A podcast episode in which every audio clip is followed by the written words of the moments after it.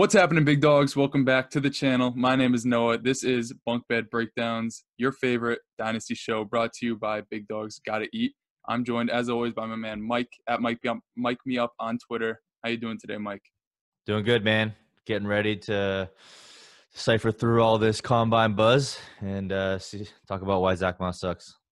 Yep, and we heard the noise. We heard that you liked our guest last week goes by the name of Nick Ercolano. Some of you guys online call him dad. Some of you call him father. Uh, I just call him Nick because I want to be respectful and I will never let another man father me.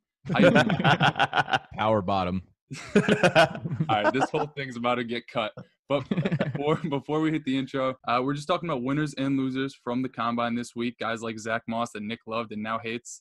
Uh, other guys like Chase Claypool, who looked like DK Metcalf's son uh, everybody, you know, either surprised or, well, some guys surprised, some guys didn't surprise at all, and they moved up and down in our rankings because of that. So, without further ado, let's hit that intro. Hit it.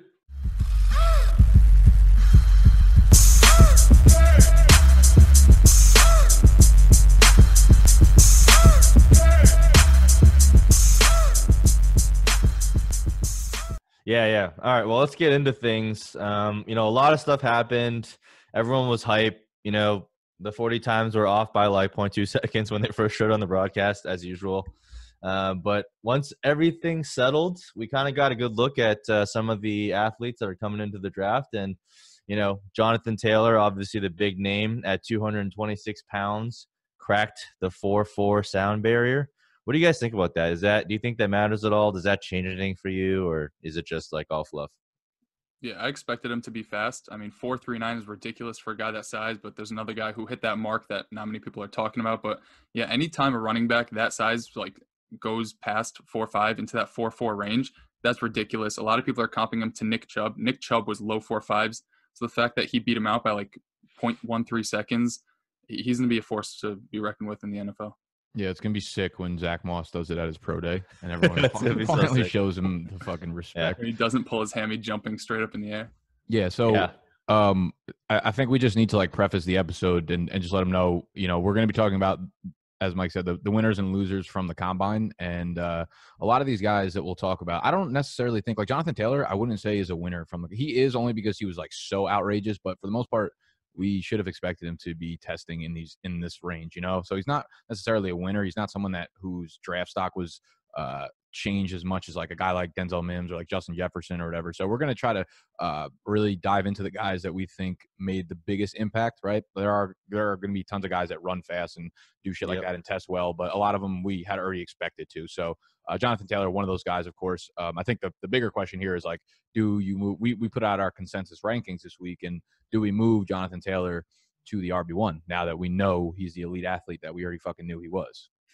Yeah, no, I mean, I had him as my one before going into the combine, and I, I think uh, we left basically Swift at the first spot. I mean, this it's like one of those marginal moves where like we knew he was fast. Um, so I, I agree with you. I don't think he's like a huge winner or anything, but I think it's like kind of cool that he broke that four four, even though it's so stupid, right? Because he all he did was four point three nine, which is basically four four. But it seems like you know the general media and general people in general don't know how rounding works. So with that four three handle, there's like, oh wow, he ran like a four three. So I think from yeah. that perspective, I also think it, it makes like the NFL teams. There's going to be one or two of them now that want to grab him in the first round, and if that's yeah. the case, then we're gonna we're gonna have to move him up to the the overall RB one and overall 101 for um for dynasty drafts. But I mean, Swift has been our guy for a while prior to you moving, you know, Jonathan Taylor over him. And I feel like we saw like within the entire dynasty community, it was like everyone liked Swift, and then everyone just started moving to Taylor, and I was just like, fuck that. I'm just, I'm keeping yeah. Swift at the 101 because I'm just not about to put Taylor there. I hope yeah. Swift goes above him. That would make me very happy. Yeah. Swift didn't show anything at the combine that if you had him at RB1 prior to it, it didn't show any reason for you to move him back to RB2. I mean, he ran right. a 4.48 and I think common consensus amongst at least us three was that he was going to run in the four fives. So he did a little bit better than we expected. I was telling Mike, I think his 40 time was more impressive, not how fast he ran, but like how fast he ran over expected than what Jonathan Taylor did because we were kind of expecting low four fours for Taylor whereas Swift was in the mid four fives, and the fact that he broke that four five barrier uh, to me was like pretty impressive. We know he has that receiving ability. We know he's probably gonna go round one or round two, so there was no reason for me to move him down. Yeah, for sure. Um, let's move on to the next guy. I just put him on here again. It's kind of similar story with Jonathan Taylor. Like I, I figured he would run fast, and it's Cam Akers. Came in and hit that 4-4 barrier, which is I think for him, I think it's a big deal because uh, there wasn't much buzz around him in the main circles, and then kind of after this weekend, everyone saw him test out athletically, and I think he's kind of jumping into that conversation. So if anything, like you know, we're talking about biggers, bigger risers and uh, biggest fallers. It's because of what we think it'll do to their draft capital. It's not because like we think that the players are like shittier or they're better now because they run like 0.3 seconds faster. It's more just like us trying to account for the fact that like, look, NFL teams care about this stuff. So, you know, even if we don't care about it, you kind of have to like learn about it and know about it and try and figure out what the impacts are. Yeah, basically, uh, basically we had to sit around all fucking weekend and watch the combine for you guys so that we can give you the inside scoop on guys like Akers because when he does the lateral agility footwork things there at the combine, Jesus Christ, like you're not going to see that in the player profiler profiles or you know on any sort of tangible sheet but this kid's feet are unbelievable. Like just watching, it was weird. Like I just watched him do it for like five seconds. I was like, I might move him up to RB one. And I was like, no, relax, relax. But dude, this kid looks so fucking good. So yeah, he's a guy who like. There's going to be a huge pack of tier two, tier three running backs who do get separated by the NFL teams via the combine, right? And you have like, for all we know, going into it, like uh Akers, Clyde Helaire, um, and fucking like Zack Moss and those middle guys, one combine performance going one way or another is going to be the difference between being a round two and a round four guy. So like Akers showing up and doing what we thought he would do athletically is the reason that he's going to go in round two or like earliest uh, or latest early round three, right? And he's going to separate himself from the guys who are kind of non-athletes in a sense. So that was, yeah, it was. I mean, definitely not someone who's going to catapult into the first round most likely, but like just him hitting really good athletic marks is is uh, really good to see. And he's my RB three now because we didn't get to see J.K. Dobbins test. All we know is that he came in way underweight, which was uh, yeah. concerning there. So yeah, Akers gotta love him there. I- will probably debate seeing where the draft capital is. I'll-, I'll debate him into the RB. I mean, he's right there in that in that top tier for sure what was the point of J.K. Dobbins going into it? Right, he came in underweight and then he benched 23 reps and he just didn't do anything else. Like, what was he trying to prove? Like, is he in a bodybuilding competition? I, I didn't understand that move. like, I didn't hear that he was hurt or anything. Some people are saying high ankle sprain. I don't know. He was my running back four going into it. The fact that Akers affirmed our beliefs and all these Nike Pro camps were right, saying that he was going to run a 4 4.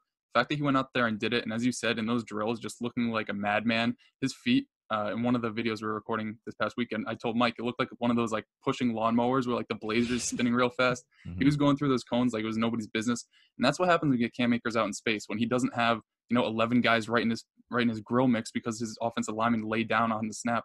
So yeah, he really showed that he belongs in that top three. If the draft capital is there, which at this point I don't understand how it couldn't be there. I mean, the fact that like fantasy analysts or whatever you want to call us, we know how bad his offensive line is. I'm sure the guys in front offices know the situation he was in as well. And the fact that he has an all around like three down skill set, he can pass block, he can pass catch and everything. Uh, if he goes round two or round three to a good landing spot, there's potential for him to move into that top two, not only just the top three. I like a, a guy like Akers just because not him personally, but the situation he's in. Like we know he's not going to go in the first round. Okay, you take he, that back. You must we, like him personally. He's a great we guy. Know, we know damn well he's not. He's a terrible fucking person. He's not going to the first round. But that means he's really like fair game for any team to draft him, which is cool because mm. he can. You know, I feel like with the, whoever the top running back is, it's going to end up being like last year we saw Jacobs go the Raiders. We knew that was going to happen. This year I feel like it's going to be like the Dolphins or like one of those kind of shit teams that have multiple extra picks in the first round. That's where like Jonathan Taylor will probably end up. But with Akers, like he's sitting there in the third round with the Chiefs on the on the clock. Like there's a very real chance that that ends up happening. You know. I don't yeah. see how he wouldn't be my running back one if he's on the Chiefs. Even if Swift and Taylor both go round one to decent landing spots, anybody like Damien Williams, if he was a rookie in this class, really he'd be like my I mean, running back one. If if Taylor and Swift both go round one, Akers goes round three to the Chiefs, you're still Akers is still RB one. Yeah, that's so tough, that dude. Situation's perfect. That's so tough, man. Yeah, it is. It just depends on where they all go. Let's it depends like where they go. let's go. pretend I didn't ask that. it's too tough. Yeah. Um. So th- those are the two big names. Obviously, they want to see. You know, I think this next group of guys. Um. There's one that we love more than the rest of them, and you'll see that in our ranks. But and uh, Gibson, McFarland, and Evans, the other three kind of like running backs that, that you know people knew about, but not not big names by any means. You know, Gibson, obviously the shocker. You know, we took him out of our running back rankings initially, but put him back because the guy's like 228 pounds and ran a 4.39, basically same speed as Jonathan Taylor. So I think he's a super interesting one. And then obviously uh, Darrynton Evans is like Noah's favorite. Uh, Nick's favorite is McFarland. So I want to hear your thoughts. You know, first let's jump to Nick, man. What you love McFarland, you love his dreads. I mean, you basically want him to marry your future daughter. So tell us a little bit about why you love him so much. It's a ridiculous intro for Anthony McFarland, by the way. Booger's Booger's rightful son and the heir to the Booger throne. Uh, McFarland, I, I like Antonio Gibson more than I like McFarland. Um, I don't know if that's was that reflected in my rankings. It was. Yeah, right? yeah, it's it's all in our rankings. Okay, yeah. So McFarland's like this. What we thought was going to be a smaller back coming into the combine out of uh, out of Maryland. Uh, he, I thought he was going to weigh in in the 195 to 198 range. The guy comes in at 208, I believe, and then runs, yeah. a, a, you know, low fours, mid four fours. What was it, four yeah. four five? Yep. Yeah. So he put on he put on uh, on display exactly what I thought would come. He's like a big play type guy that can kind of bust loose for uh, a monster gain at any point. And the fact that he came in at 208 means like he could handle much more of a workload than just being a secondary back. I don't think he would operate as a feature back anywhere in uh, in the NFL. But like I love what we saw from him from the combine, just in terms of the weight, in terms of the long speed while coming in at that weight. Um, and you know, just uh, let me pull up his his profile real quick. I don't know if any yeah. you guys. I got it. it. Yeah, it's kind of wild. You know, five eight. 208. It's kind of wild that like some people like we view some guys as workhorses and other guys as like role players, but they're all the same size. You know, like McFarland, yeah, Clyde Edwards, percentile, which uh, is not what I expected. You see him, yeah. he's like he's not. I mean, he's not necessarily that thick. So when he came in with that 80th percentile BMI, I was happy to see. He did come with a terrible burst score though. The uh, the vertical jump was not um, was not something to be jealous of. Eighth percentile for that. So that's uh, a little bit concerning. But like from everything I've seen on tape, this kid is absolutely a playmaker, and I'm super excited to see where he lands. He could end. He, he's one of those guys that can go anywhere from like the third to the fifth round though, which makes me a little bit nervous about him. So I'm not really in terms of talent. I'll put the stamp on him right now, but as soon as draft capital hits, you know that could be a totally different story. Yeah, low vertical just means good pad level, so I'm fine with that. On top of that, like they were talking at the combine, him working out with the receiver group or wanting to be tested as a receiver, and his receiving ability in college wasn't really put on display. But the fact that coaches and scouts wanted to see him, you know, try to make that transition at least speaks that maybe he's going to be a third down threat in the NFL, and then maybe transition into a first and second down back. And you know, we brought up last week if the starter gets hurt on a team, he has that skill set to be able to take over for one to two weeks and give you fantasy relevance. Yep, exactly. And then, you know, the last guy we all talked about, Antonio Gibson, you'll see where we rank him in a little bit. But, you know, Player Profiler has him uh, comp to Joe Mixon. I don't know if I'd go that far, but this dude Bro, was an explosive I don't know. playmaker. I feel like they were spot on with the Antonio Gibson, like David Johnson comp. They said that That's before. Right. And, like, just to give everyone context, if you're not really sure who Antonio Gibson is, a kid who played on, Memph- uh, on Memphis, and he was utilized as like a, a wide receiver slash running back, but he is so electric. And I tweeted this out a couple days ago got a lot of heat from people that were like Memphis fans, of course. they gave this kid 71 total touches this year. 71 total touches. So that's five touches per game. He finished with 1,100 yards from scrimmage and 12 touchdowns and a kickoff return for a touchdown. It was almost 20 yards per reception, 11.2 yards per carry. So this kid was not getting the ball, but like, I, like, like Mike said before, six foot, 228, 439 speed. Like he, he is basically David Johnson. When you watch him, he is extremely elusive. He is huge. Um, if, if he goes to like, he goes to Tampa Bay, where Bruce Arians was the one who like put David Johnson on, like you can't ask for a better landing spot than that. You know, he, that's why he's our our what consensus RB six. Yep, that's right. What if he goes to Arizona? What if they don't bring back Kenyan Drake and they use him in the backfield, and when they go five wide, he just plays the slot? Him and David Johnson. That could be yeah. like a fastball, slow, uh, like curveball. That could be like yeah, David fast Johnson. Fastball, really slow ball. yeah, exactly. It, it, would throw him. That's the only way David Johnson works in 2020. It's the only way I'll draft him is they put Antonio Gibson beside him in the backfield. Both of them are like doing the same thing, but at completely different speeds. yep. Big W. Uh, those are the guys we want to cover for running backs. In terms of receivers, we got some big one more, names. Mike. I don't, I don't mean to cut you off, but what about big boy AJ Dillon? Oh yeah, dude, I totally forgot. Dude, dude AJ Dillon was basically not on our radar. I mean, to me, like he, he, he came off as basically much of a plodder when I watched him. Um, but I mean, Noah actually dug into some of his advanced advanced metrics there. Like, what would you find? Yeah, I think he had 87 broken tackles on the season and something like a 27% broken tackle rate, which among all these guys is very high. It's higher than J.K. Dobbins. It's higher. I believe it was higher than Jonathan Taylor and D'Andre Swift. So this guy just isn't a plodder. He's not just running into the back of his offensive lineman like Trent Richardson. He has that speed that he showed at the combine when you watch him on tape, like he doesn't look fast. He doesn't have speed. And the other thing is, like, I saw the broken tackle rate. I'm, I'm trying to figure out, like, what the, there's something got to give with the math because the guy averages like five yards per carry. And I get like the broken tackle, the raw numbers are there, but that's what happens when you get 350 carries in a season. Like, oh, you better be fucking ranking top 10 in, in tackles because everybody else is getting 130 carries a season. So with Dillon, I'm like, I'm, I I still have a red flag in terms of his efficiency for running. Like all the raw metrics tell you that he can be good at the next level. The you know the the long speed and the burst and the uh, just explosiveness, but you never saw that on tape. Like he was never breaking away from guys. So my concern with the broken tackle rate is that he's not elusive whatsoever. That they were all just like arm tackles and and smaller guys in college trying to get him down that couldn't do that. Yeah, could definitely be the case. I mean, he the reason why you have to put him on your radar though is because like he just tested like at the gym, yeah. and if we're trying to guess like draft capital, I think that put really puts him on the map. I mean, this guy's 250 pounds, basically. You really think though? You think an NFL team is going to be like, I want, I'm going to draft a 200 100 percent running back, 100 percent. Really? I think I think like because all it takes is one stupid team, right? Like there's 32 teams. You don't need all 32 teams to think he's good. You just need one dumb one to be like, oh man, like we need this like thumper to establish the run, especially with like what Henry did and all the Henry comps and all the Henry buzz he's getting. I think he did like a, a, a lot to actually boost his draft stock. And like it's not like he didn't produce, right? He was actually a really good producer in college. Like in his freshman year, he was already a prolific producer. He just, I mean, yeah, he's just not exciting. He yeah, doesn't have any fucking like, passes either, though. Like, yeah, for fantasy purposes, yeah. what you want out of him, you need him to be like a goal line back. So I currently have him as my running back nine. I'm a little bit hesitant as to like how well he's going to translate to a fantasy asset, but the way that he performed at the combine, it's kind of hard to leave him outside of your top ten because I think the draft capital goes along with the performance that he had. Yeah, exactly. Like the production's there, the draft capital's there, and like NFL teams are dumb, man. Like they're just gonna do stuff like that. I, I just wouldn't put it past them. So yeah, I can't um, wait for the NFL draft to come out. Same. Some weird so shit's just gonna happen. Totally trash all our rankings and then start again. Um, beautiful. Yeah. Next up, uh, Denzel Mims, man, dude, this guy absolutely lit it up. That's we, our boy. We talked about him on the last rankings episode. I think we had him about you know how far do we have him? At? We had him like five five above ADP or something like that.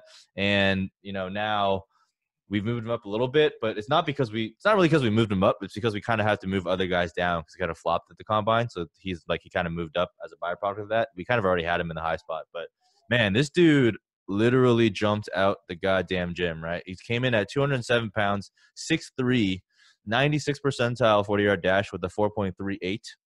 96 percentile speed score, 90th percentile burst score because he jumped like 40 inch plus vert, uh, 67 percentile agility score, and what is a the 96 percentile. What's uh, the uh, what's the objective knock? Is that is that that he played four years? That's it. I mean, that it's a small knock, but yeah, that's like you. Ideally, you wanted to see him come out last year, but he had a down year, and then, like mm-hmm. I said, I covered this again. He went back, but then he like improved. So, like, if you go yeah. back, that's exactly what you want to see, right? You don't want to see him go back and then stay steady or like drop more. That would be really, really bad. But he didn't do that. He went back and still produced. So, so you know, it's like it's a little bit of a flag, but not that much. So basically, my my take last week of of Tee Higgins wishing he could be Denzel Mims came to fruition, and I am forever right about Denzel Mims for everything he does in his further NFL. NFL one of the career. biggest facts you've ever portrayed on this channel is that he's better than Titty Higgins. I I completely agree with you. And uh, as Mike was saying, right, he had that down year as a junior. Jalen Hurd went to Baylor that year, and he was basically soaking up all the targets in the slot. It's basically the same thing we saw with Bryan Edwards when Deebo Samuel had his breakout year uh, his numbers went down, but the fact that both of those guys uh, improved during their senior seasons, proved it on tape, proved it analytically. Now that Mims has showed it at the combine that he's not only one of the biggest, most like physical receivers, he's also one of the more athletic guys. He actually had the fastest or whatever the best three cone drill among all these receivers. It was like half a second faster than Jalen Reagor, which is pretty incredible considering you think Jalen Reagor is one of the most agile guys in this class. So he checks basically every box, and I'm pretty sure he moved into our top five. Yeah, I mean, he's gonna get the draft capital for sure. He kind of put himself on the map. Definitely made a couple. I was gonna say, where's he going now? Is he gonna go end of first round? I mean, it's possible, but I think it's probably more likely that it's a second. Yeah, uh, I saw a lot of people talking about the Bengals taking him at the 33rd pick, first pick of the second round to replace AJ Green. Aren't they gonna? I mean, they're gonna franchise him, no?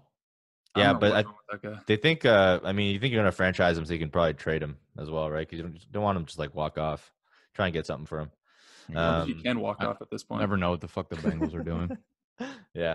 Um, anyways, Mims, big winner. Another big winner, big name is Justin Jefferson. And he's an interesting one because I actually expected him to not test that well because when we were watching him on tape, it's not like he didn't come off as like a burner for me, you know? No, our text, I, I just, like if you go to our text, it was like, I can't wait for Je- Jefferson and about to run like a 469 or 472. yeah. Yeah, so we were totally wrong on that. He actually ran a 4.43 at 202 and 6'1 and 80th percentile burst score as well. So jumping at the gym on that end. I think he's someone that really boosted his stock. He was already prominent on the national stage, um, was a prolific producer this year. I mean, honestly, is in the conversation for Biletnikoff if he wasn't playing with the best receiver on his on the on the team just opposite him. So I don't know, man. I think Jefferson's really good. Uh, we the thing I like about Mims and Jefferson is like these are two guys that we already liked, and it's just that the combine kind of you know confirmed and didn't like knock him down the ranks. Yeah, I, I wonder what's more likely to happen. Like Joe Burrow is a fraud and all his weapons are really good, or vice versa. Ooh, I think the vice versa is more likely. Really, you think Joe Burrow is a beast and his weapons are fraudulent? No, no, no, no, no. I think yeah, I think like, his weapons are good, and Joe Burrow might be the Yeah. fraud. Yeah, maybe they're all just really good. Not gonna happen, but Maybe there's all like really fraudulent, and Joe Brady's going to turn the Carolina Panthers. around. everybody sucks, and and Coach Ed Orgeron is really the fucking the god. Go, go Tigers. Go Tigers. All right, yeah, Justin Jefferson's a fucking beast. Uh, he would um, hopefully slide into a slot role. Uh, 6'1", 200 pound, 202. So he's got pretty good size uh, relative to what the NFL looks for today. Again, 4.43 speed is just, you know, fucking incredible com- considering what we thought we were going to see. But he's someone that comes out um, and he's relatively looked at as a very, very good route runner. So I think he could play the outside, but I would love to see him just play in the slot. I would love to see like everybody, every every big bodied wide receiver in the NFL, just throw him in the slot. I don't know what NFL coaches are doing. Yeah, big slot is like so valuable for fantasy, whether it's Cooper Kupp or Tyler Boyd, who are both much less athletic objectively than Justin Jefferson. If he finds himself in a role in playing the big slot, like we saw him do it at college, he had like over 100 catches, 18 touchdowns. It was in an elite offense, but I think he's somebody that year one, if you draft him in the first round, he's going to return value for you because you know that big slot role soaks up targets, more targets, more opportunity, more uh, availability to produce. So he's somebody that you know, if you're a little bit worried that CeeDee Lamb is going to take a little bit to adjust to the NFL or Jalen Reagor, one of these guys, and you'd rather take a shot in the second round on a wide receiver to return value early, I think Justin Jefferson's a good pivot play there. Yeah, for sure. Uh, a couple other big risers, um, both massive, massive dudes. Michael Pittman Jr. had a very quietly good combine. You know, ran like a low four five. He's like massive, like almost like two thirty pounds, and good catch radius, decent three cone. I know Nick, you're pretty high on him. Like, what, what were your thoughts about Pittman? Yeah, I mean, he's just uh, objectively again, he checks a lot of the boxes. Like you said, he's got that real big like alpha size, 6'4", 223. and his testing actually caught me by surprise because it's like not that he's like clumsy looking, but when you're that big, you don't expect someone to uh, kind of run out of the gym. Yeah. And his 93rd percentile speed score is really, really good to see. Uh, he was, you know, average or above average in every other athletic test. Uh, so burst, agility. He was good in agility, which was a little bit of a surprise to me, to be honest. I think the only thing that we have as like a red flag on his profile is, is the breakout age, right? He stayed all four Yeah. years at USC, didn't break out until he was 21 years old. So um, might have to go back and check out, you know, dive into a little bit more context in terms of like teammate score and um, and things like that. But I mean, yeah, I'm I'm I'm pretty high on Pittman. Uh, we'll have to see where he lands because we're going to need a team that needs an alpha receiver because he's not someone that's going to contribute on special teams whatsoever. He's not really a versatile player. And that tends to be the case when you have like these big dudes. They can't really do much besides fucking dominate on the outside. So um, I know you've comped players to like Alshon Jeffery, but I could see him playing that type of role on an offense where um, he's not great, like you know, move moving around and, and being super versatile, taking screens and shit like that. But he could definitely dominate for a team on the outside. Yeah, for me, Sup- he, rem- he reminds me a lot of Mike Williams of the Chargers, somebody that can win deep, and you know, he's very good at tracking the ball. I did the write up on him, and time after time, just watching him on film, he's very good with his body control. He just mosses players, and he's strong after the catch as well. Uh, but on top of that, I'm pretty sure he had either over 90 or over 100 catches, so he was being used in the short game. Also, he was decent enough after the catch.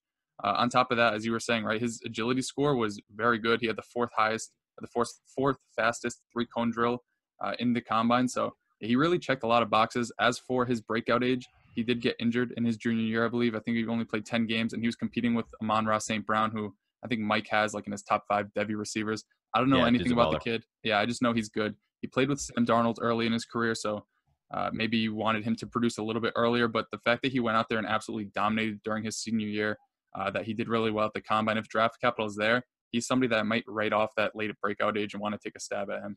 Yeah, he's Yeah. someone that like should should do well at, in the NFL, but if he doesn't, we'll easily be able to go back and just like, I mean, he didn't he didn't do shit until he was 21, and we should have seen it coming, you know. But he's someone I'm, I'm willing if he stays in like the third round of rookie drafts, he's definitely someone I'm willing to uh to grab there.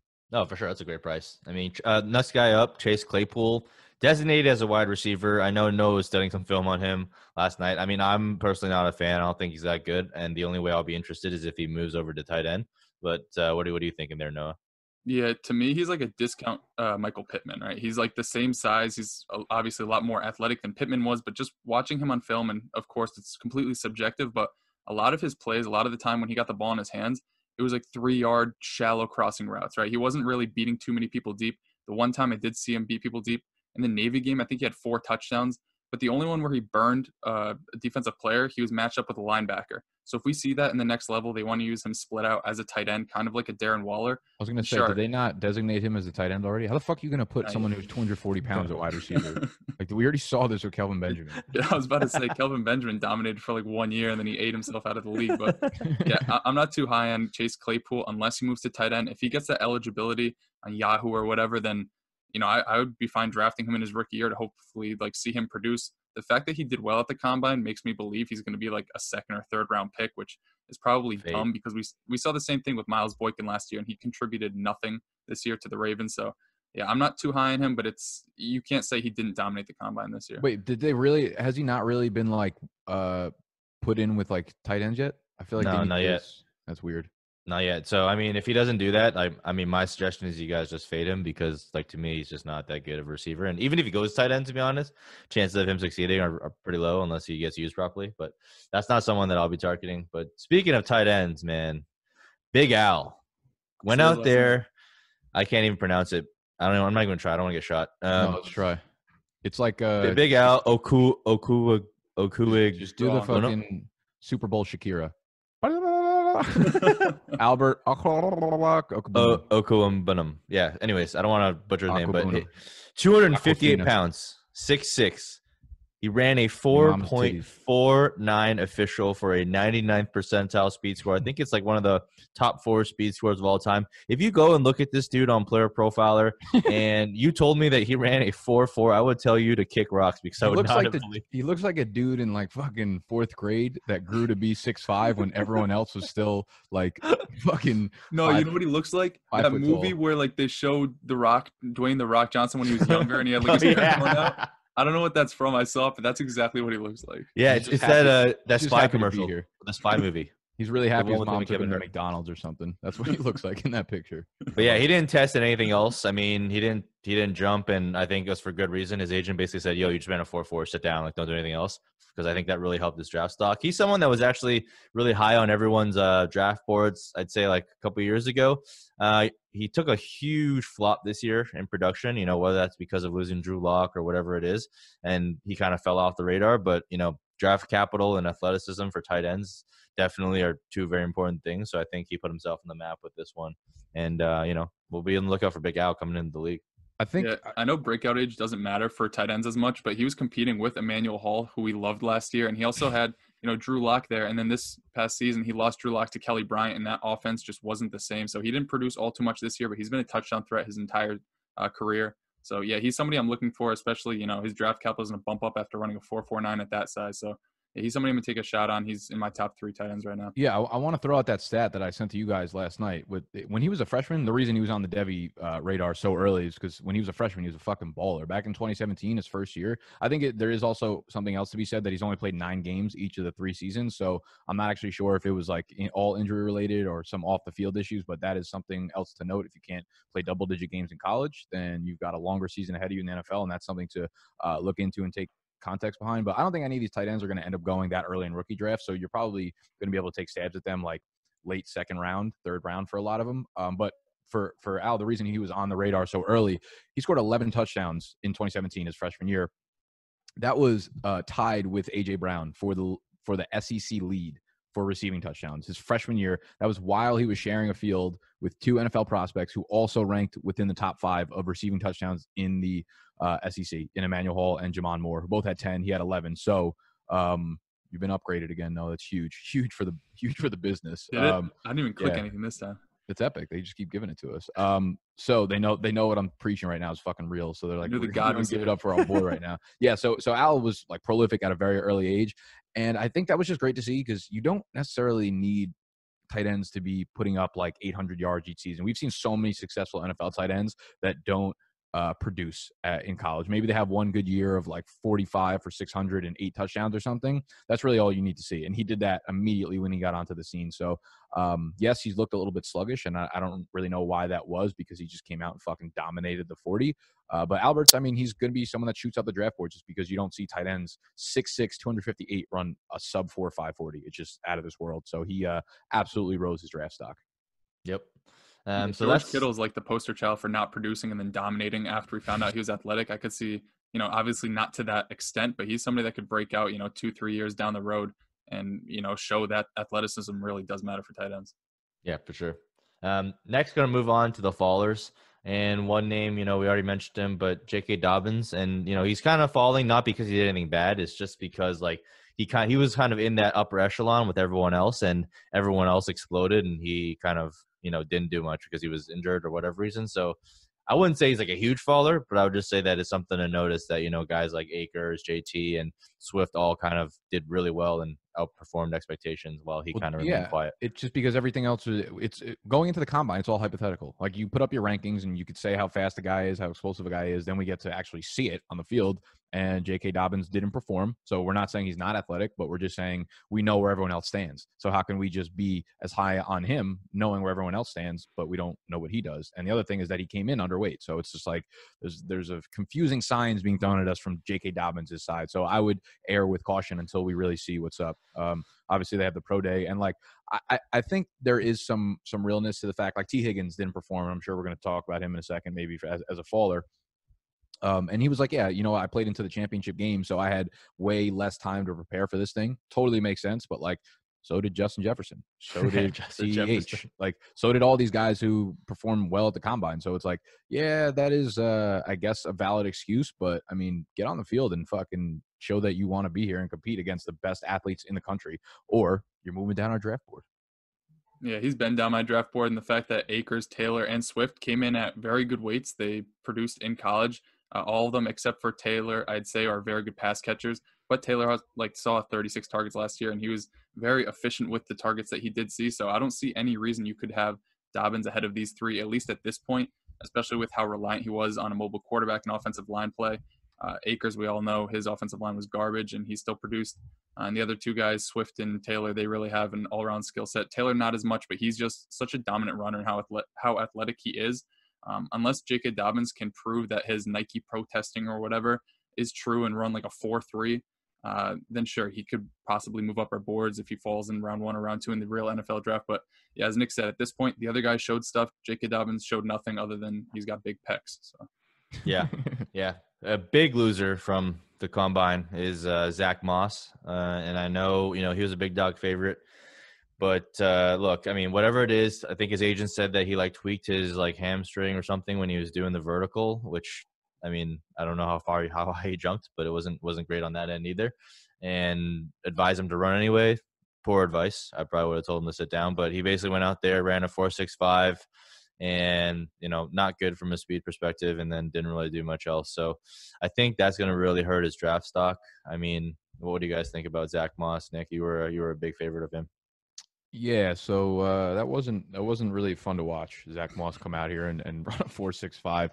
Uh, I don't know of the validity of of the hamstring tweak and how much it affected him, uh, but but I'll try to be unbiased because had this been a player that I didn't like, I would be like, yeah, it's bullshit. He didn't tweak his hamstring. Like he's just fat, slow. So Zack Moss, uh, I'll, I'll be honest. I'm i am kind of intrigued to see what he actually runs at the pro day. Had he tweak his hamstring? But like as as uh, most people do in the industry. You know, you tack on half a tenth of a second onto it. So he's going to have to really, really do well at his pro. He's going to have to run like a four, five, five at his pro day just to hit that four, six mark. The problem with that is like, you know, we don't necessarily like slow backs and there are guys that succeed in spite of it. Like Josh Jacobs last year ran like what, like high four sixes, but he also had the first round draft capital. And Zack Moss, if he's in the four, six, seven, whatever, he's not getting first round draft capital, which is a problem. So you can't be slow with bad draft capital and no burst or agility. So we'll have to see what he tests at the um at the pro day. But yeah, absolutely fucking devastating performance for for Mr. Moss. Yeah, for me, he moved down my ranks just because not that I didn't think he would be a lot faster than he was, right? I kind of expected low four fives, mid four fives. I think the fact that he ran a four six five is going to move him down actual NFL draft boards, which you know, like a David Montgomery last year, right? The draft capital He, I think he was a third back taken, but he landed in a pretty terrible spot with a terrible offensive line. We know he doesn't have that burst or that juice. If he falls in a similar situation, like he's a guy who needs a hole to open up. He's very patient behind the line and then he hits it.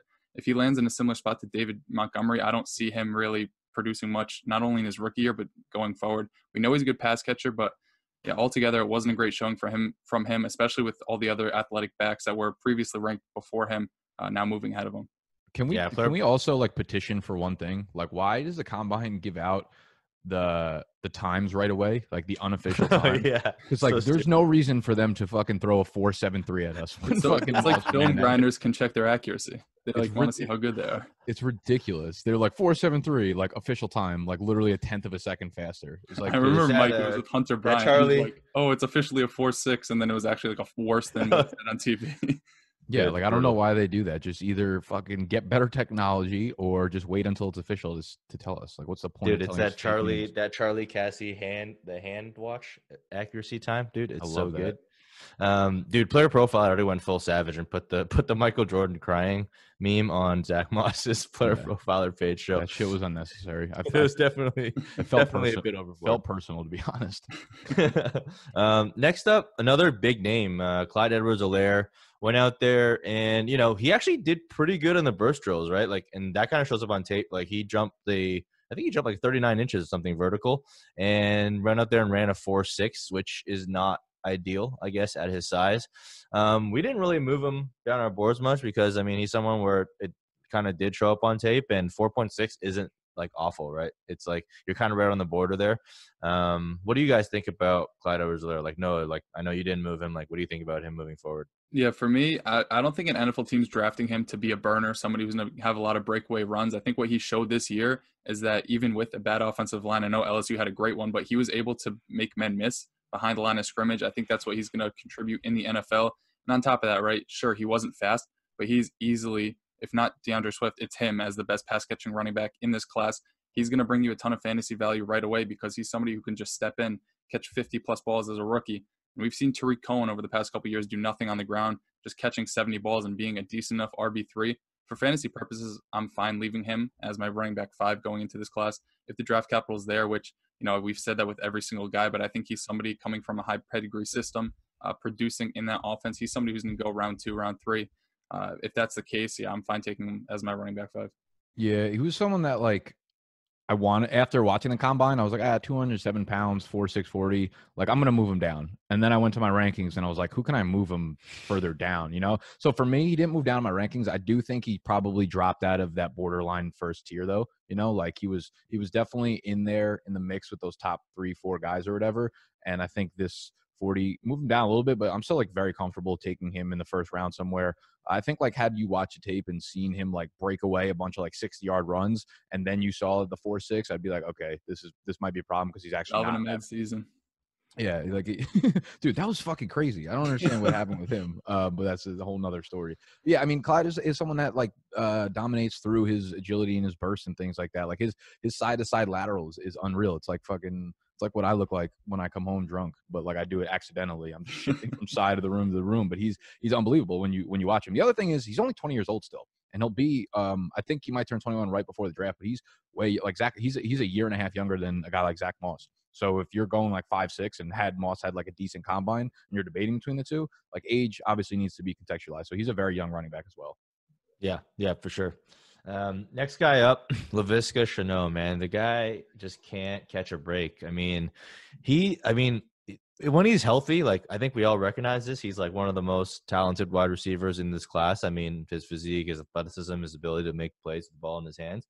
But I think what this combine showed is like more so than him just running a four five eight. You know, everyone's expecting him to run four fours, which is kind of ridiculous to begin with. But anyways, yeah. um, the fact that he went out and ran really slow, and then now people are tagging him with the injury. I think it's more so the fact that he's getting tagged with the injury that's going to hurt him more than like even his forty time because now that's all everyone's talking about. Right? Can this guy stay healthy? He can't be healthy in the combine. Blah blah blah blah. Like, what are you? Are you guys worried about him? Like, are you guys still fine with just taking him? Um, as kind of one of those top wide receivers. Like, what do you think on that, Nick? I'm worried. I'm definitely worried. I he, he just seems like someone that I'm going to have to stay away from. If he's a first round rookie pick, I'm just not going to. I don't know. There, there's a lot of exciting things with him, but there's a lot of red flags. I'm just like, I don't know if I want to take these high upside guys early on in drafts because that's you know how you build the foundation of your team. When your older players get old, and you need to replace them with new young studs. Like if Laviska Shenault comes in and just fucking gets injured every year, you, can't do anything with him. So I think there are enough red flags where I'm probably staying away from him if I have to take him in the uh, in the first round. Yeah, for me, the first thing Laviska Shenault's got to do is fire his agent. Not only did he run with like his core all messed up and he had like a pelvic injury or something, he also looked like MC. Hammer. He was like the only one with a baggy shirt running a 40. Like that definitely cannot help when everybody else is wearing spandex. But yeah, he's he's basically going to be what we see out of Sammy Watkins, where you know week one he's going to blow up for 40 points, and you want him, and then every other game he just gets injured. He's shown it throughout his collegiate uh, his time at Colorado, and I wasn't worried about it at first because the injuries weren't so related. It was like a shoulder, and then you know his core, and then something else. But the fact that it just seems to be like no matter what part of his body it is, it just seems to flare up and get injured, even if it's just running 40 yards down the field. He was my wide receiver four. He moved very far down my rankings because that's that's a big reason for concern. And on top of that, I didn't expect him to be a four four guy, but you know, four five eight or whatever it was, close to four six. That's definitely not uh, that's not something you want out of a guy who's seen as a weapon and some guy that can you know run out of the backfield make big plays. Four six that's not going to get it done at the next level. Yeah like four five eight's okay if you're uh, four five eight is fine for a receiver. There's plenty of successful receivers but if Shenault's the kind of guy that i feel like he's not that good as as an actual receiver like technical and, and route running and stuff so you need another element to your game. Like if you're going to be taking handoffs you're going to be doing a lot of shit like that like you need that speed you need game breaking speed for the most part so um, that, it, that was definitely a little bit concerning. We'll see, you know, what he does at the pro day. Maybe he did all that stuff just to make himself look terrible, and then he's going to come away a hero at his pro day when he runs like a four four one. That'd be decent to see. But I mean, his his his comp on player profile is AJ Brown. Yep. Which uh, which I guess makes sense just given that like the the first two pillars are basically what AJ Brown had going, and the size speed combination um, are there. But yeah, I don't know. There there are just a, few too many red flags for me to really want to invest uh, an early pick on him. Yeah, I'm sure that player profiler comp would actually get some guys excited. Um, I think AJ Brown is actually probably a more refined receiver coming out of college. So um, didn't see that exactly. And I mean, to me, is basically a running back. So he's gonna someone that like he's more of that Deebo build, right? Like you're gonna line him up in the backfield, make him like run crossing routes, like jet sweeps and all this stuff. So health is just like health is the only concern that I really have for him. I mean, I, I don't think he's a four five eight guy. You know, I think he is probably close to low four fives, but we'll see what happens on his pro day. Uh, next up, uh, one of the big dog's favorite, Teddy Higgins. you got to get Jim with J.K. Dobbins to work out those um, again, it's very similar to J.K. Dobbins, where you know it's not like he didn't do anything. It's not like he did anything bad, right? Like this guy still came in with like 81 uh, inch wingspan. This guy's basically a fucking pterodactyl, um, and it kind of shows up on tape the way he grab grabs stuff. But he chose not to run the 40 because you know, he said he had a long season, and you know, obviously, just Jefferson just laughs at that and ran a four four three. So, wasn't a good look. Same, bro. Uh, yeah, I'm I'm kind of I'm kind of hurt by that, but uh, you know, I didn't really, you know, he's still in that same tier for me. Like, I think I've seen enough from him, and hopefully, he does something on his pro day. And again, like 40 times just aren't that important for wide receivers. Like, hopefully, he doesn't go out and run like a four nine, but you know, it's just not uh, a key decision maker in, in, my process, given what I've seen from from Higgins. What do you guys think? I'm shut. Actually, I don't want to talk, talk to you guys about Higgins. You guys Love that. Thanks. Yeah. Move on.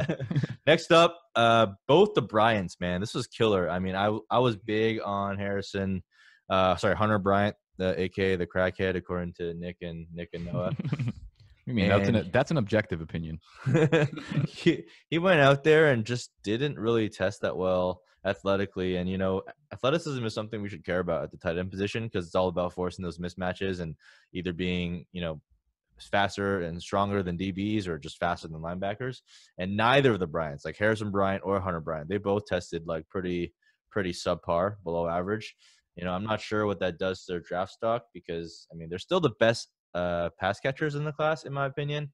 So from a fantasy perspective, they're still really good. But if they don't get drafted because teams don't think they're big enough to play, I think that's going to be a big problem. Like out of these two, like which one would you guys, which one do you guys think like is going to actually get some draft capital, Hunter Bryant or Harrison Bryant? Probably Hunter Bryant. He's from a Power Five school, and he, I don't know, he's he didn't test as athletically, but I think on tape, you know, breaking tackles after the catch, he just seems like more of a uh, a dynamic player, at least in my eyes, and probably in some coaches' eyes number one, Mike, don't ever disrespect Adam Trautman again by saying these two are the best pass catching tight ends in this class. Trautman's a fucking beast.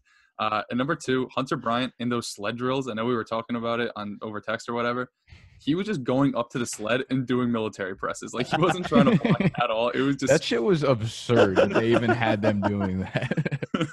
Literally, just like none of them knew. Like it, it looked as if like they just threw that uh, event on them at the at the moment. Like they were not able to prepare for it, and they're just like, "This is what yeah. we're going to do, guys." Because all of them were like looking around, like, "How do I do this?" They're like trying to push and it just went fucking straight up. Everywhere. It was like in the blind side when Michael Oher pushes that guy like 80 yards down the field, yeah. him up. Like that's what they tried to do, and it just wasn't working. And the guy in the field's like, "Just push it, pretend you're blocking it." And Harrison Bryant just like went full crackhead mode and just tried to lift it up. It was it wasn't a good look for him.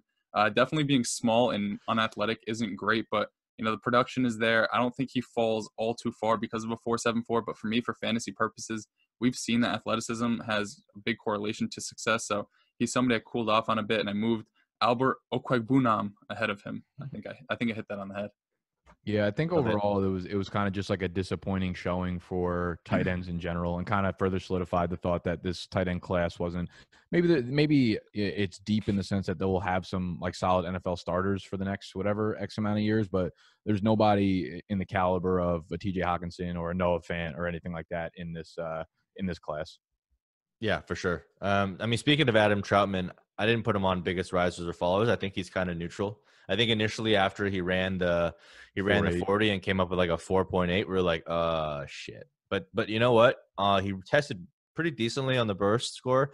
And then on the agility side, he was like 95th percentile. Like this guy was moving really quick in short spaces. And it kind of makes sense because I remember that clip you sent me, Noah, uh, when you first uh, watched Adam Trautman's like high school like back back room like black and white highlights. No, no one knows Sasquatch footage. No one no one forgets their first. yeah, so I mean, it kind of makes sense that um, he was able to do that, and his best comp on Player Profiler is Dallas Goedert. You know, one of the former successes coming from a small school. So, you know, Trautman kind of moved up a little bit for me just by function of the other guys moving down, and we already really liked him. So, it's good to see him uh, kind of perform well in the agility drills, and hopefully an NFL team takes notice and gives him the proper draft capital he needs.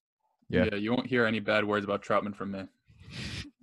I think that's a I think that's a brand uh, sentiment as well. Yeah, the four eight was a little bit concerning, but the fact that he kind of blew up in those other athletic areas tells you that he's he's versatile and he could do other things on the field rather than just like stretch the seam via beating a linebacker, which that exactly. still is like plenty fast enough to be a linebacker. So yeah, and he's got a size, the size, so it's going to be good for him. Okay, uh, any any other followers you guys want to cover, or before that, we're going to jump into our updated rankings.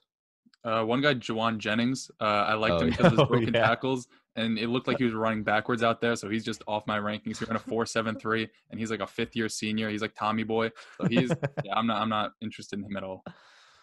Yeah, yeah. Rest um, in peace. I would also like to just say again that Salvon Ahmed is just fucking.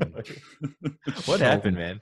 So I'm much. Like, every Matt Breida, and then he ran like Trent Richardson. It was it made no, no sense. Dude, he's so bad. He was never good, and he was never good, and he was never fast. And then he just also came into the combine and performed not good and not fast. So, dude, everyone thought he was gonna run a four three. Man, I, I, showed Noah this tweet. I forgot who it was, but someone someone thought there was gonna be seven running backs in this class that was gonna break four four. Like there's seven running backs that run four threes, which one goes to show that, dude, none of us know what the hell we're talking about when it comes to speed, which is I why do. we kind of we kind of have to rely on this.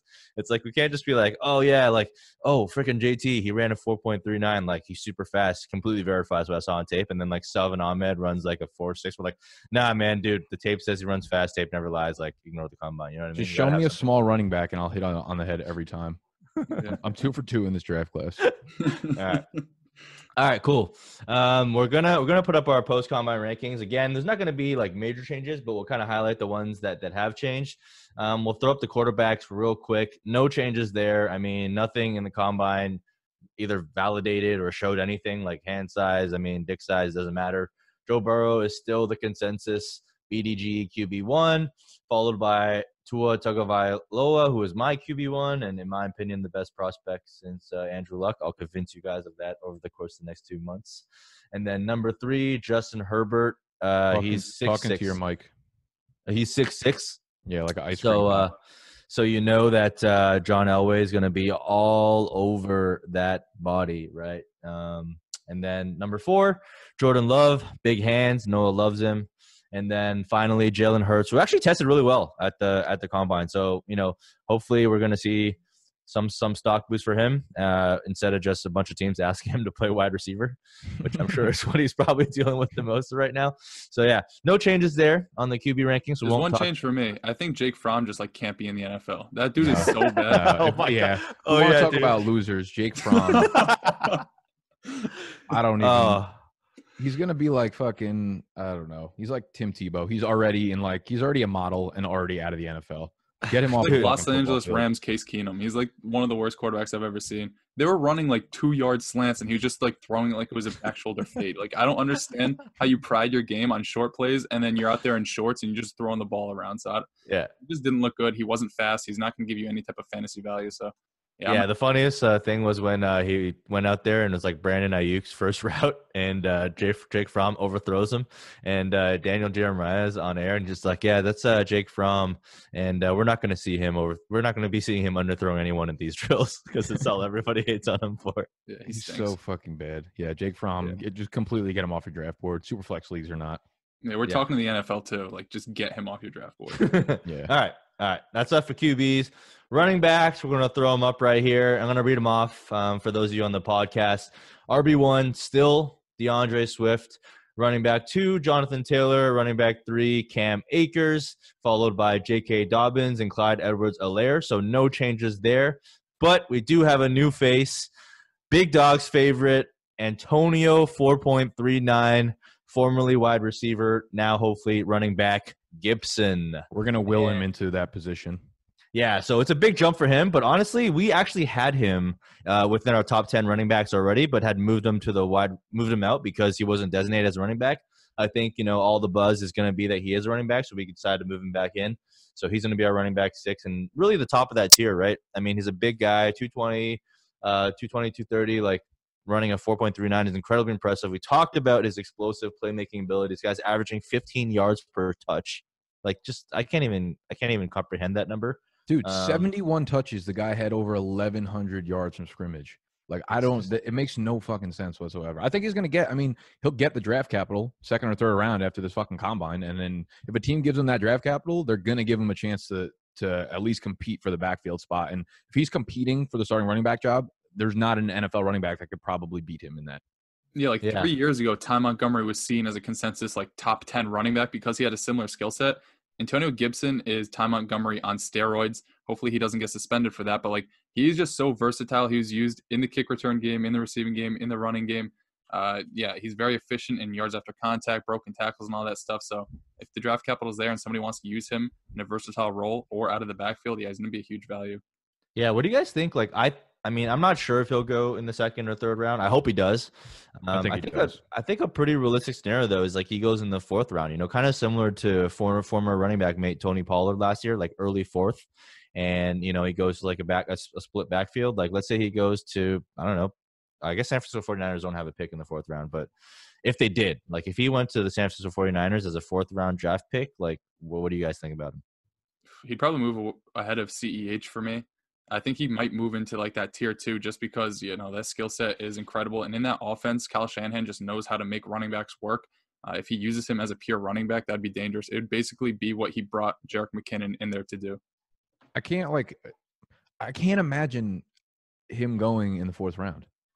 Like, what what about any of his production or his, his testing or whatever puts him outside of the top three rounds? Um, if he does fall into the fourth round, that would be fucking miserable. But I I just think he's one of those not can't miss prospects, but someone that like is if he gets the chance, he's going to succeed in that in that role. So he's someone that if he goes outside, you know, normally for for rookie drafts, like the first guys off the board need to always be day one or day two picks. If you're starting to take fourth, fifth round players anywhere inside the first two rounds of your rookie drafts, you're doing this wrong. But Gibson is a guy that I could see if he goes fourth round, anything past fourth round, obviously not. But if he goes fourth round and it's a, to a, a, decent situation, I could see myself dipping into the second round for him. Yeah, I just think it's you know uh, when you get guys like this where like you know you're trained you're changing positions like I I you I don't I, I have to probably do a study but like how how how often do you see a guy like changing position and getting like incredibly high draft capital on that like converted position that he like doesn't really have that much experience doing. I, yeah, I could see gonna... that's like that's the only knock that I could see someone having on him. I'm not saying that's my knock, but from an NFL team, like that could be one of the questions. It, it's going to be yeah, it's going to need to be a team that is like, no, we're going to use him as a running back. You know, I don't want to see him like be a fucking wide receiver. No one wants to see him just No. act as a wide receiver in the NFL. Like put him in a No. backfield, let him dominate, and let me draft him. Yeah. Okay. RB seven, Ke'Shawn Vaughn. You know, he kind of went in there, did his thing. Didn't really move up, move much for us. Um, he kind of just moved a little bit just because of uh, Zack Moss falling down. And then number eight, another big riser. We covered him, uh, AJ Dillon. And you know, it's kind of just hard to ignore what he, the show that he put on, and and as an indicator of like where he might get drafted. Like similar to how you said, like you don't see Antonio Gibson falling out of the first three rounds. Like I just don't really see AJ Dillon, AJ Dillon falling out of the first three rounds either. Like, what do you guys think? Yeah, hundred percent agree. Like people weigh the combine so heavily that you know he was a like a very good producer at Dillon. Boston College, and he's. I didn't hear what you said, but I'm assuming it was funny. Uh, AJ Dillon. produced in college. He's athletic. Yeah, he's not going to fall out of the first three rounds. Uh, people seem to love fat running backs, especially after seeing what Derrick Henry did this year. So yeah, he's going to be moving up draft boards.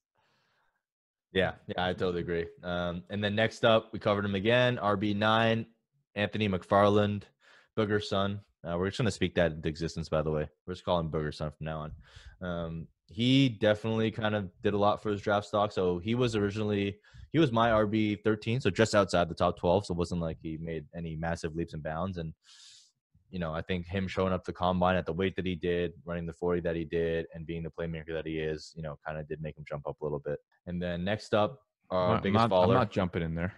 Yeah, I just wanna give we you a already talked about McFarland. Just want to give you a chance to talk about Let's your go. Next up, uh, biggest faller again. We covered him, Zack Moss. I mean, four point six five. You absolutely hate to see it, man. Michael Jordan memes and everything. We- We're gonna really, really, really gonna hope that he kind of redeems himself um, on his pro day. And like, I think the thing with Zack Moss that I was like having a trou- trouble getting across is like when he ran a six five, I was like, oh, like I'm not really that surprised. Like that's kind of what I, what I expected him to run at. Um, and I think that's kind of the view that a lot of teams have. So hopefully he redeems himself. If he doesn't, we're gonna have trouble, you know, taking him in within the first two rounds. I think you guys should probably have caution as well. Uh, RB eleven, you know, Benjamin, kind of someone that was, you know, split in the dynasty community. He came in super light in Senior Bowl because he said he wanted to run faster. Went in there, I mean, didn't really run that great, but you know, put up a sub four six, so he's better than we could say for Zack Moss. Um, did decent on the burst drills. Uh, what what do you guys think about you know Benjamin? Like I know like he's pretty split in the community. Like I think I- I uh, just don't know what to say about him. I I think the best thing that um that I've seen so far is the is the player profiler comp of Duke Johnson. It's like a Yeah. guy that uh, so many people love. They just like want something good to happen, and he's just going to continue to show us glimpses of it for like eight years, and it's never really going to be all put together. Um, but that being said, when you have that, there's about 52 different trade opportunities that you'll have with a guy like Duke Johnson throughout his career. So Eno's uh Eno's a guy that I, I liked, man. I I liked on the tape. Um, obviously he's nowhere near where like some of the hype on him has gotten because he I mean he's put up some like really crazy prolific uh stats and numbers in college before, but I, I think he'll be a good piece for an NFL team. And I think he'll definitely provide you some decent fantasy value. So if everyone kind of gets so down on him to the point where like you're getting him at a good value, I'll be happy to to grab, you know.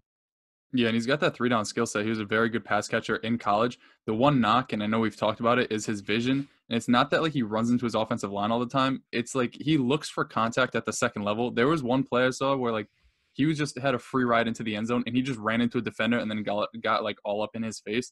I don't see how that's going to help him at any point in the next level, but you know he's very elusive. He has the hands.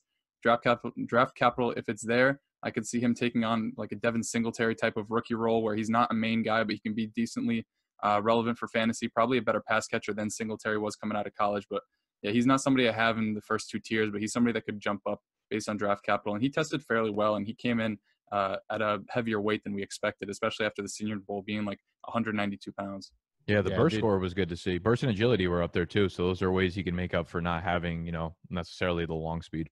Yeah, exactly. So be on the lookout for him. I think he's going to be someone you can definitely grab in like that mid to later second round, second mm-hmm. round range. So at that value, I think he's pretty good shot. And to round out our top 12 running backs, Darrynton Evans actually had a pretty pretty nice combine himself. I mean, ran a low 4-4, Problem is, you know, he's come from a small school, is a smaller dude, but he is super versatile. So again, this is just another one of those guys you can look out for um, late in the second round, maybe even early the third round, if he like lands somewhere. Again, if he goes like sixth round later, just please take him off your draft boards because he's just not going to get the opportunity to ever show it. Um, but if he gets taken in the fourth round, you know, and gets gets into like a creative backfield where they can use him as a as a weapon, could definitely be uh, pretty interesting. Yeah, yep. to me, his ceiling is like Phillip Lindsay. He's like that same mold. He has the same speed. Uh, Colorado is obviously a bigger school than Appalachian State, but you know, produced at the collegiate level and he proved to be a workhorse. I'm not sure that's going to be able to hold up at his size at the next level with you know a pretty slight BMI, but you know he's somebody that definitely has juice and he proved that at the combine. So yeah, he's somebody that I like as a potential player that can stick around because of special team contributions. And maybe if his name is called, he can produce for you for your fantasy team. Yep. Moving on, wide receiver rankings. Again, will be on the screen. I'm just going to read them out for the viewers who are listening in through the podcast. Wide receiver one, CeeDee Lamb. No surprises. He went out there, performed pretty damn well at the combine. Uh, wide receiver two, Jalen Reagor ran a bit slower, but man, that 99th percentile burst is exactly what we want to see at the wide receiver position. Number three, Jerry Jeudy. And then number four, we now have Justin Jefferson. Um, and again, that's more of a function of the other guys moving down because they didn't really show anything versus Justin Jefferson just moving up because he. Yeah, I, I, would like to jump in there and say like I we like Justin Jefferson, but by no means is he even close to that top tier. yeah, he's in the second tier for yeah. us. That's the tier break. Yeah. Um, and then number five, top five wide receiver, Denzel Mims from Baylor. Uh, again, just someone that we already love coming into the combine. Absolutely exploded Let's on go. the combine, and you know, just draft stock. So, number six, Tee Higgins. Love my boy. These guys hate him. I don't know why. I'll try and convert him over the course of the next couple months. Uh, wide receiver seven, Bryan Edwards. Wide receiver eight, Henry Ruggs. Wide receiver nine, Laviska Shenault. We talked about his injury. And then the last three, Tyler Johnson, KJ Hamler, and Lynn Bowden, kind of just stayed the same um, from where we were before the combine. I'm Anything, surprised that you guys had. I'm surprised you guys kept Bryan Edwards up there above Ruggs. Yeah, I mean, like Edwards is someone that like we've actually clocked. I think someone clocked his game speed. So we, like for me, I feel like I know the athleticism is there and the size is there, the production's there, um, the analytics are there. So like I'm hoping that a team takes a shot on him. Um, that's kind of what I'm holding on to. If he gets drafted like within the first three rounds, I'm still all about Bryan Edwards. So it's hard for me to move Ruggs above him because like I knew Ruggs was going to be fast, so didn't really change much for me. Yeah, yeah for me, I, like I Ruggs is inevitably inevitably going to move ahead of a bunch of these guys because he's going to be like a top 15 pick. If he lands in Philly, it's going to be hard for me to keep him outside of my top five. But for right now, everything that I've seen from Edwards, right, we couldn't make a knock on him from the combine because he was physically unable to perform but his analytics profile, what I saw on tape, I really liked. Uh, his foot injury, I guess, is only supposed to last like four to six months, so I don't think a lot of times are going to be lost in training camp when he gets drafted to a new team. But yeah, if Ruggs gets that draft capital, which everybody thinks he will, and Edwards falls to round two or round three, yeah, he's probably going to move ahead of him. I just want to leave Ruggs as low as I can for as long as.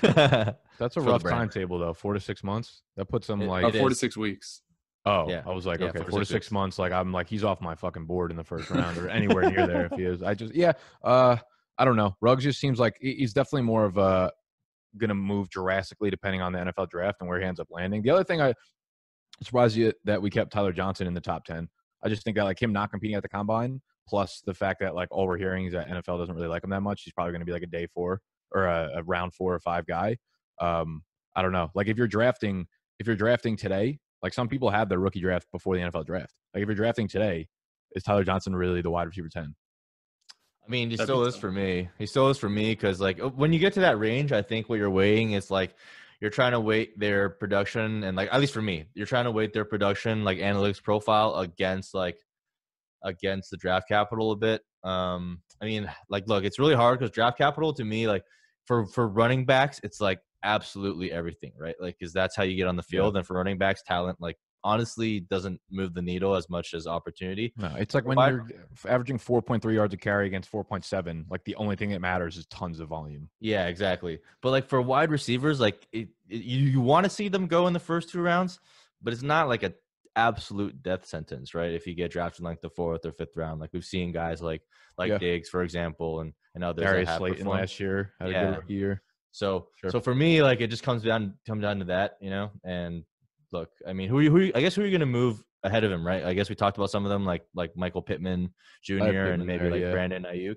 Um, like those guys, like that cluster of tiers is just like it's so close to me that I'm just gonna bank more on my analytical and what I've seen up until now.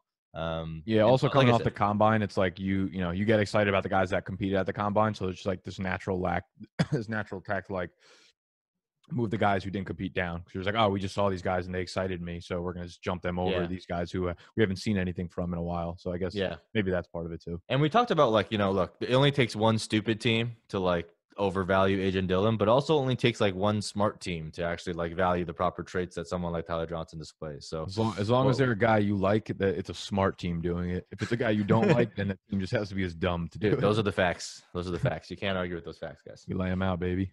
Okay. Um, last up, tight end rankings. Throw them up on the board. Tight end one, Trout God. Uh, I've kind of moved to basically move him up as well because of the reasons we talked about. Uh, number two, we still have Harrison Bryant there, just given how he is as a pass catcher. Number three, Big Al. Number four, Hunter Bryant. And last round of the top five is Cole Kmet. Not going to spend too much time talking here. I mean, we already talked about the speed demon, Big Al. But, you know, it's really going to be important to see what draft capital comes out for some of these guys. And honestly, like, you're not going to be trying to invest like top two round capital on most of these guys, anyways, right? Like, if you were me or like, if it's not a tight end premium, like, where are you guys going to take the first tight end? Yeah, probably. probably. It would, yeah, it would completely depend on draft capital, but I don't imagine just knowing what we know now that anyone's going to creep into the mid, like top 15 or 18 picks within a rookie draft. So it's definitely like back end of the second round. I'll probably be looking to target some of these guys because I, for some reason, whenever I do dynasty startups, I end up not really going too hard on tight ends. So I need to usually develop them through the rookie drafts. And this will be a, a class that I probably take a stab at a couple of these guys. Um, generally, though, yeah, again, it's kind of a weak class. And with tight ends, I just, I don't know. we talked about this via text. Like, it's so fucking hard to project quarterbacks and tight ends. Like, NFL teams get them wrong so much. And all they do for these last fucking six months is try to project what these guys are going to do. And all they do is swing and miss. So for us, it's just like there's only a couple data points that we can kind of go off of. Right. And I'll let the draft capital do the talking. I'm not going to like sit here and pretend to know that, you know, tight ends, I know what we're supposed to be looking for, quarterbacks and shit. So um, with that, yeah, I'll, I'll, wait for the NFL draft to to really change my rankings on things. Yeah, it yeah. takes so long for them to break out, anyways. Even the athletic guys like Jonnu Smith, we're just now seeing him kind of cement a role for himself in Tennessee. So if you just want to pass on the position as a whole and buy after the rookie year, like you could have done with TJ Hockenson this year, that's something that I'm not opposed to because, as we said, this isn't like a talent rich class. The fact that Albert O moved up as far as he did solely because he ran fast for 40 yards speaks to this class not being you know what it was in 2000 uh, the 2019 class with Hockenson with Noah Fant, uh, Sternberger, who else? So yeah, I honestly maybe just passing all these guys unless it's a tight end premium and you're shallow at, at the position. But I know next year you can probably acquire Trautman for a third round rookie pick. Yeah, for sure. All right, boys, that rounds up the Big Dog ranks. Um, again, make sure you cop your Big Dogs draft guide, Big Dogs draft guide, bdgdraftguide.com. And, you know, we're going to have all the stuff in there. We're going to have rankings, which are updating, you know, periodically. We're going to have all the in player breakdowns. We're going to have probably some videos too, as well as mock drafts. So everything you want to win your dynasty leagues, it's going to be in that guide. So make sure you guys cop that. I agree. I think people should buy it. It's the best value the best value. It's, it's the 1.01. It's past my bedtime. All right. And uh, before we close out here, we're going to hit up the narrative this week.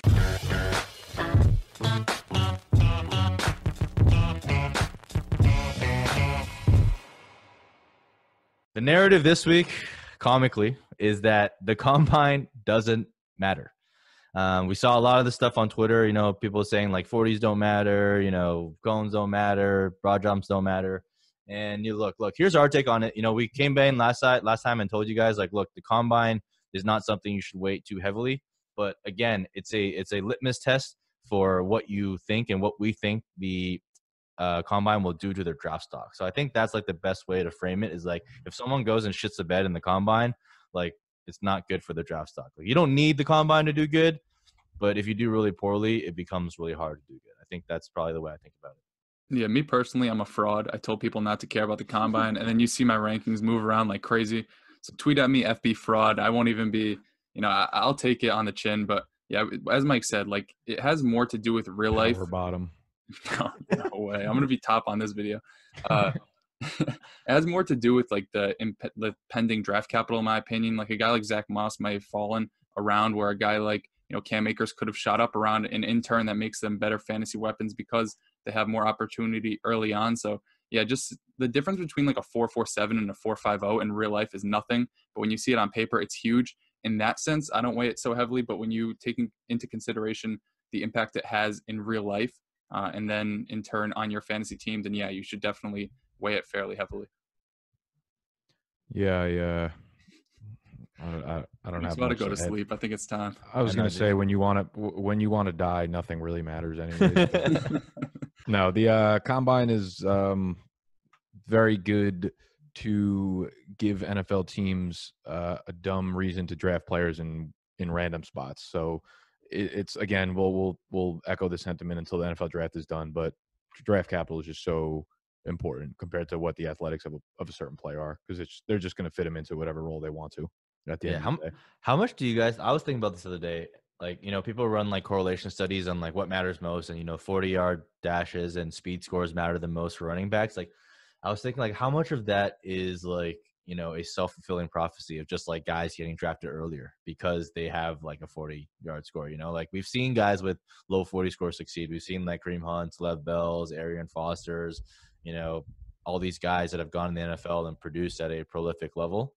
Um, and you know, I just think like man, there's really no way to test it, but it kind of sucks that you know a lot of these guys just are not going to get the opportunity because you know they didn't run a fast 40 in a straight line, which you. Well, I, rarely I feel like the best thing would be to cross reference the running backs that have performed poorly at the combine, but still went in the first or second round and see how they stacked up against the top tier guys. I would still say, though, the athletics are probably the ones who, the more athletic guys are the ones who absolutely dominate in real the NFL. I mean, like, look at fucking like Saquon and C-Mac and Leonard Fournette and shit. Like, those are the guys who put up numbers, but they're also extremely athletic. Um, but and then again, you look at like Josh Jacobs, who wasn't first round. Yeah.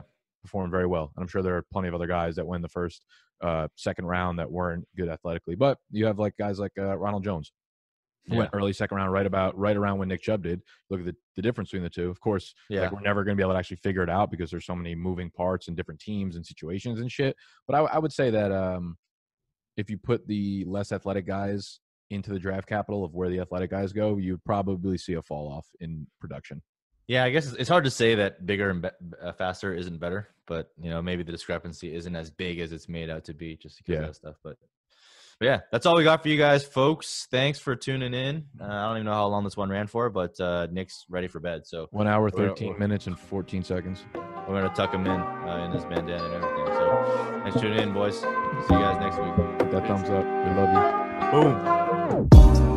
Boom.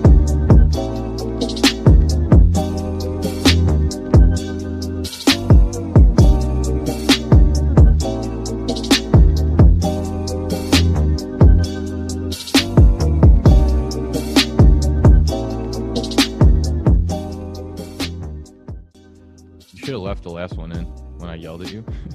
I, I put it at the very end of the video. Oh, really? I didn't see it. Yeah, I've been putting like the the outtakes when I choke up. Kind of. All right, you ready? Hit. What's fuck? I heard you like take a breath in, like you had to fucking get, get energized. I had to. I need to like flip a switch. All right. I just want to go on the record and say it's ridiculous that I don't even get a piece in the intro anymore. I don't even like get to say hi to the fucking audience. We just skip over me. No, just fucking. This is ridiculous.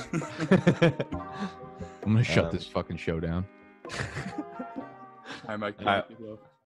Without the ones like you, who work tirelessly to keep things running, everything would suddenly stop. Hospitals, factories, schools, and power plants, they all depend on you. No matter the weather, emergency, or time of day, you're the ones who get it done. At Grainger, we're here for you with professional grade industrial supplies. Count on real time product availability and fast delivery. Call clickgrainger.com or just stop by. Grainger for the ones who get it done.